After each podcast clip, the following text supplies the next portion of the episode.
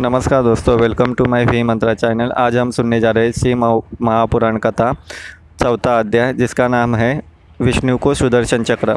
भगवान विष्णु के हर चित्र व मूर्ति में उन्हें सुदर्शन चक्र धारण किए दिखाया जाता है। वह सुदर्शन चक्र भगवान शंकर ने ही जगत कल्याण के लिए भगवान विष्णु को दिया था। इस संबंध में शिव महापुराण के कोटि रुद्र संहिता में एक कथा का उल्लेख है। एक बार जब दैत्यों के अत्याचार बहुत बढ़ गए, तब सभी देवता श्री हरि विष्णु के पास आए।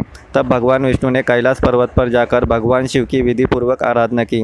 वे हज़ार नामों से शिव की स्तुति करने लगे। प्रत्येक नाम पर एक कमल पुष्प भगवान विष्णु शिव को चढ़ाते। तब भगवान शंकर ने विष्णु की परीक्षा लेने के लिए उनके द्वारा लाए एक हज़ार कलम, कमल से एक कमल को एक कमल का फूल छिपा दिया। शिव की माया के कारण विष्णु को यह पता न चला। एक फूल कम पाकर भगवान विष्णु उसे ढूँढने लगे, परंतु फूल नहीं मिला। तब विष्णु ने एक फूल की पूर्ति के लिए अपना एक नेत्र निकालकर शिव को अर्पित किया। विष्णु की भक्ति देखकर भगवान शंकर बहुत प्रसन्न हुए और श्री हरि के समक्ष प्रकट होकर वरदान मांगने के लिए कहा। तब विष्णु ने दैत्यों को समाप्त करने के लिए अजय अस्त्र का वरदान मांगा। तब भगवान शंकर ने विष्णु को अपना सुदर्शन चक्र दिया।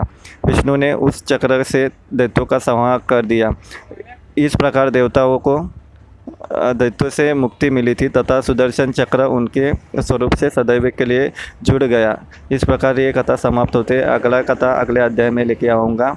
Please follow my channel thank you